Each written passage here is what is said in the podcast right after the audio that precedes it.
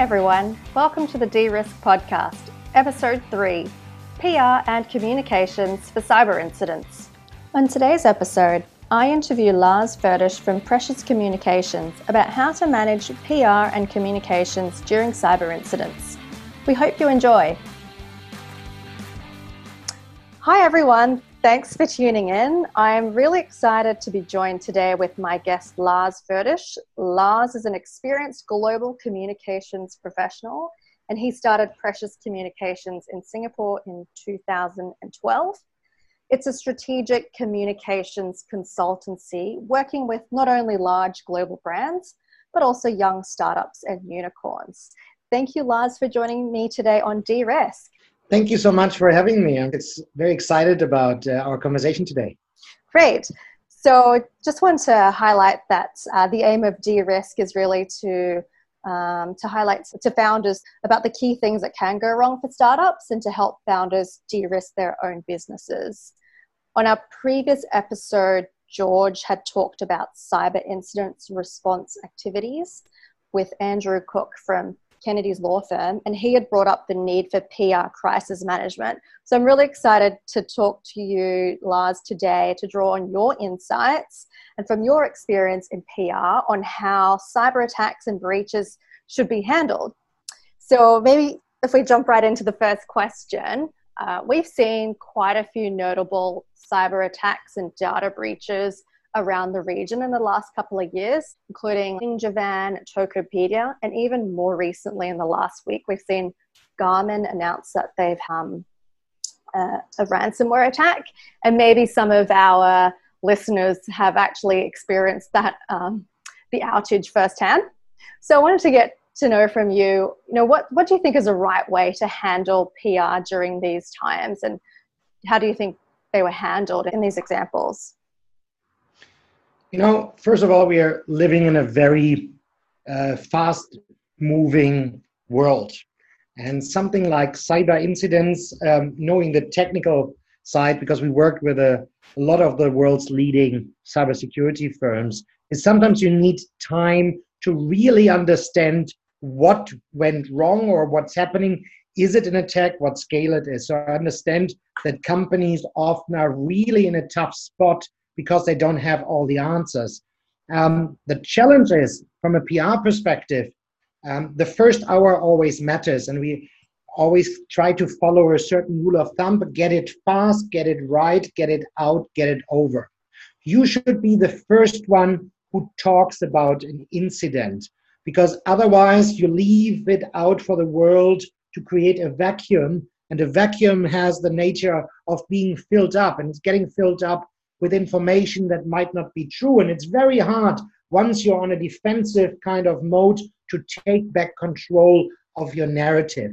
So often, what, what we advise our clients is acknowledge that there is something going on. We can confirm there's an outage of our systems, we're investigating uh, what it is, and then um, always talk about uh, compassion and what it means for the people affected we are very sorry for our clients and partners that are affected by that. We'll keep you updated on a regular basis.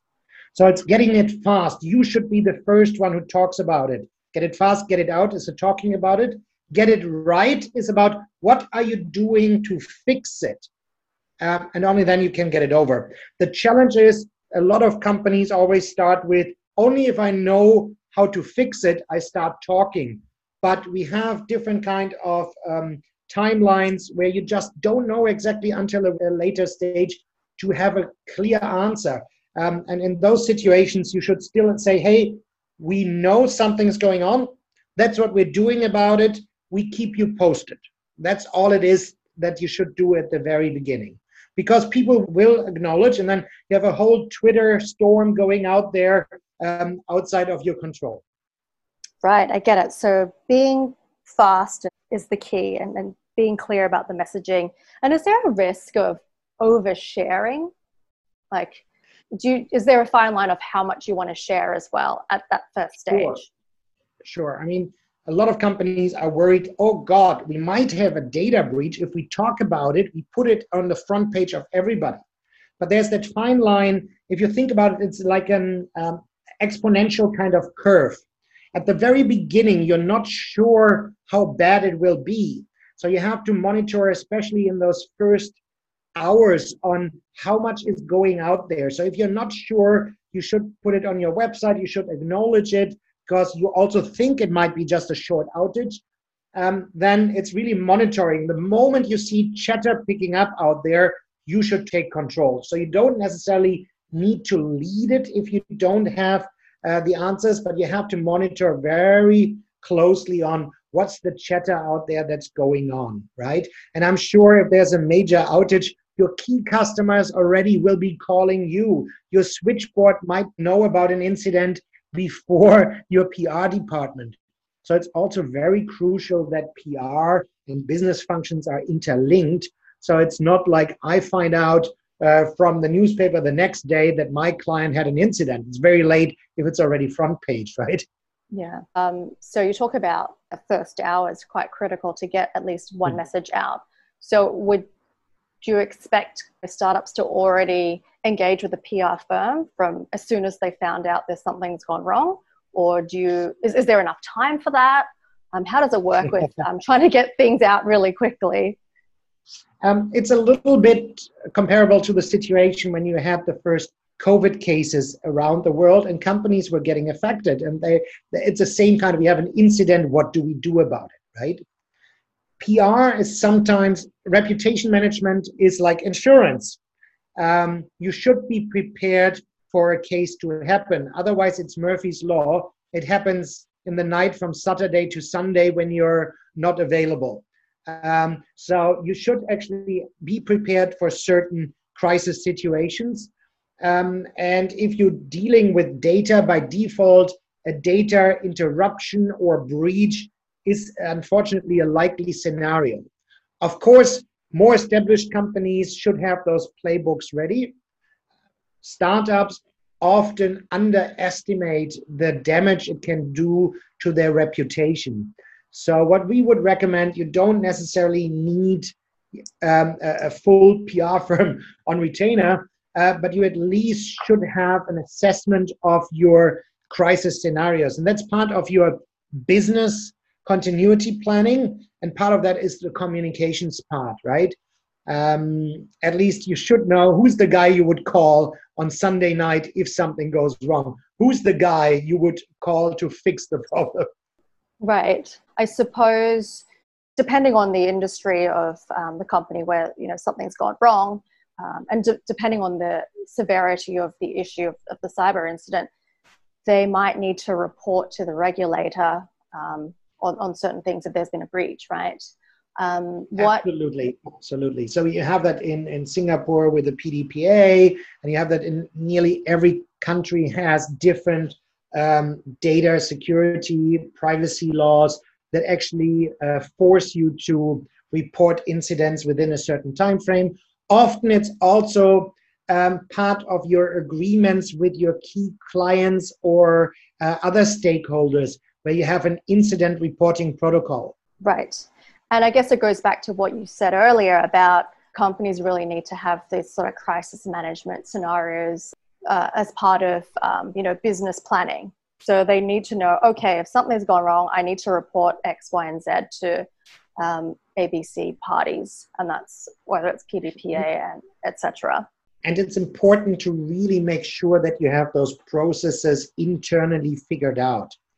Um, you have that often that uh, when a crisis happens, operations takes the lead because they're at the forefront trying to fix it, but they're not necessarily the trained communicators, right? If something massively happens, you need to inform different parties. Of course, you have to inform your staff because suddenly their customers might be calling. You need to inform um, the regulator possibly, and last but not least, you need to inform your key customers. They should hear it from you, not from um, a website that their cousin forwarded to them. Right. Just talking about these roles. So you said operations takes quite a big leading role in this. Like, who else typically within a company would be um, responsible or doing something around crisis management and PR? It really depends on the nature, but usually you have, of course, a C level representative. Sometimes it's a CEO, depending on the severeness of the issue. Um, often you have a legal department involved in what can we say without setting ourselves up for litigation. Um, you should have communications on the role and sales or whoever manages your customer uh, relations. And then that department that should be able to analyze and fix the problem at hand one thing that a lot of companies also don't necessarily understand if you have a challenge, a problem, a crisis like a data breach or a hack, that two problems you actually need to fix and assure that you can fix them. One is the issue at, at hand.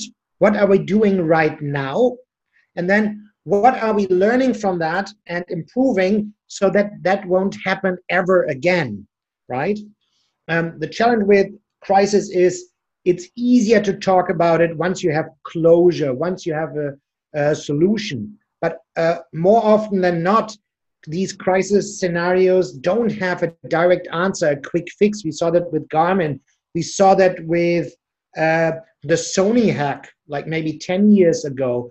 We saw that with Stuxnet and, and others, where you had not a direct fix to bring it over and, and it was going on and on and sometimes companies then are panicking and the ceo feels like i shouldn't go out and talk about it because either i want to be involved i want to be with my engineers that happened with an outage of uh, research in motion blackberry a couple of years ago or they feel i shouldn't uh, talk and go out and speak about it before I have all the answers. In a crisis, you won't have all the answers. An information kind of, of deficit is, is the status quo in a crisis. So you have to be very clear on what can I say, what shouldn't I say, and especially never make up stuff. Stick to the facts, acknowledge what you're doing, tell people that you are the best persons in control to do what's necessary. Um, and I can just emphasize that over and over again.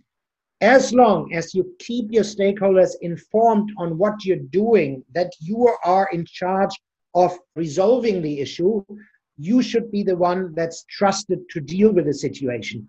The moment you become quiet, people are doubting your ability to deal with this.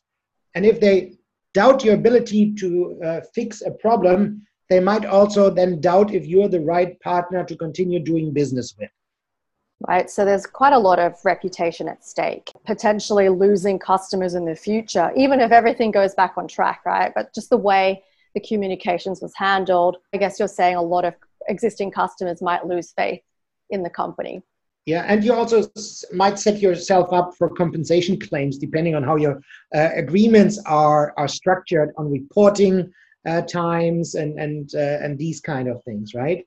Um, often people wrongly feel like I try to keep it under wraps as long as I can, but then the moment it comes out, it's like an explosion, and you lost control to deal with it. And everybody will ask, why didn't they tell me earlier, right? Um, the bad thing about the situation we are in with social media everywhere, information travels at the speed of a click. So something that might happen, your system's down, will just be out there. Be aware of that. Um, in the old days, you had some more time to deal with that. The good thing is, I believe companies are also seen more like it's not just that anonymous company, organization, brand hiding behind their uh, walls. They are people, um, and mistakes happen. As long as they are owning up to the issue, sharing what they're doing about it, uh, and I have confidence they're dealing with the situation as good as they can, and they didn't do silly mistakes that led to the mis- uh, to that issue. Uh, then I can forgive them, and I want to continue working with them because I know my company is not without failure either, and mistakes can happen. Right? It's about owning up to it, keeping people informed, so you can move on in it. But the moment you lose that trust and your reputation is damaged, very hard to recover from that. Can you just maybe go through how PR firms like yours, like Precious Communications, help startups and other companies go through this process? Like, um, what's the key value add that you can help in, in moments like this? Uh, there, there are two things. One is, of course, and ideally, preparedness. Assess your risk early have a plan in place. Have have you know that plan in your drawer that ideally you never need. That's a little bit like the moment you break a leg, it's a bit late to apply for health insurance. So um, you better be prepared, and and we we raise awareness um, in uh, discussions like today. Uh, we write articles. Uh, we speak to our clients, advise them um, in, in a voluntary capacity uh, at early startups. We're mentoring um, um, certain startups. Um, if it happens, the most important part is be honest, open, and transparent about what happened, what do you know, what don't you know. If you want really the best advice you can get, share as much as there is, right? It's a little bit like um, something went wrong, you have to talk to an attorney, um, client privilege kind of style, have an NDA in place, and then reveal what really happens. What do you know? What don't you know? Otherwise, it's very hard to advise if you don't have the full picture. Right. And so PR firms like yours help um, startups and other companies with the messaging on how to craft the right messaging that's open and honest and transparent. Absolutely. And it's really, you know, it, really goes back to uh, get it fast, share what you know, stick to the facts, don't get emotionally evolved. Forget about the I want to be right. That's not the point of it right? Don't try to, yeah, it's just a little incident, but we have done so many good things in the last years. Nobody cares. If you're in a situation with a crisis, it's all about just transparency and updates. Get it fast, get it right, get it out, get it over.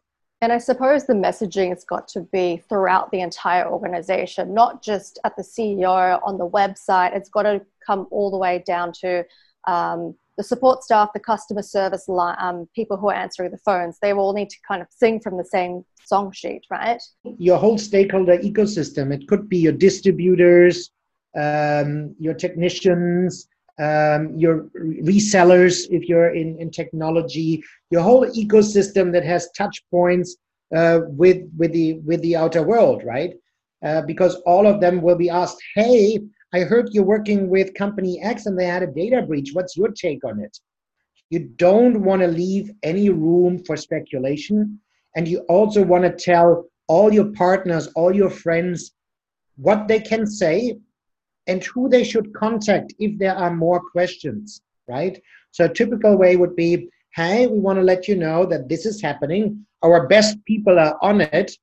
If you have questions, please ask these these folks, uh, but please refrain from speaking to the media um, and direct them all to our head of PR or our CEO's office.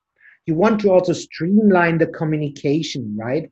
Because if you don't do that, um, it all goes haywire uh, because not everybody's at the same page of information and knowledge and knows what's what's going on. Right.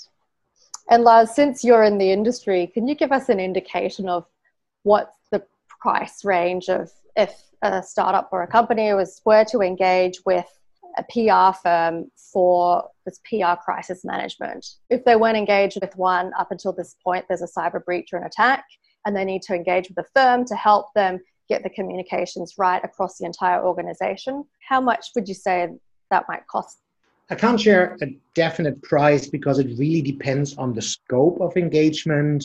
Uh, is it different markets? How deep do you want to go? How many scenarios do you want to look? But it's usually much cheaper to do that, what I call in peace times than in war times. Because in peace times, you can look at the project, you have more time, um, you can manage it better. Versus if it already happened, and you need to urgently uh, get a PR firm on board, you pay premium ad hoc prices, and, and those hourly rates can go from 400 to thousands of dollars an hour, right? So when once that clock starts ticking, um, it easily overshadows anything you would have paid in preparedness early on. Again, it's the same thing like uh, health insurance might cost you that much, but the moment you break a leg and you have to fork out your whole hospital bill, um, it, it's a different relation, kind of looking at it in the long term. And in cybersecurity, what we've learned from our expert clients is it's not a question if, it's a que- question when. companies get um, under fire from from attacks, hacks, and interestingly, most incidents actually happen from uh, within an organization, a disgruntled employee, it's somebody um, whose laptop got stolen, uh, somebody who want to do harm or earn an extra dollar, um, lesser than actually external um, parties that that that want to want to do harm to you. Mm. And I think you're right. It's more a question of when than if if this is going to happen. So, thank you so much, Lars. This was extremely interesting to hear from you. Uh, my key takeaways from this are you really want to be prepared because it's a matter of when it's going to happen. You're going to be in a crisis such as this. You want to get your playbooks ready. You want to know uh, who, who are the key stakeholders you need to be communicating to. And the other key takeaway for me was being quick to quick and fast and being open, honest, and transparent with the messaging.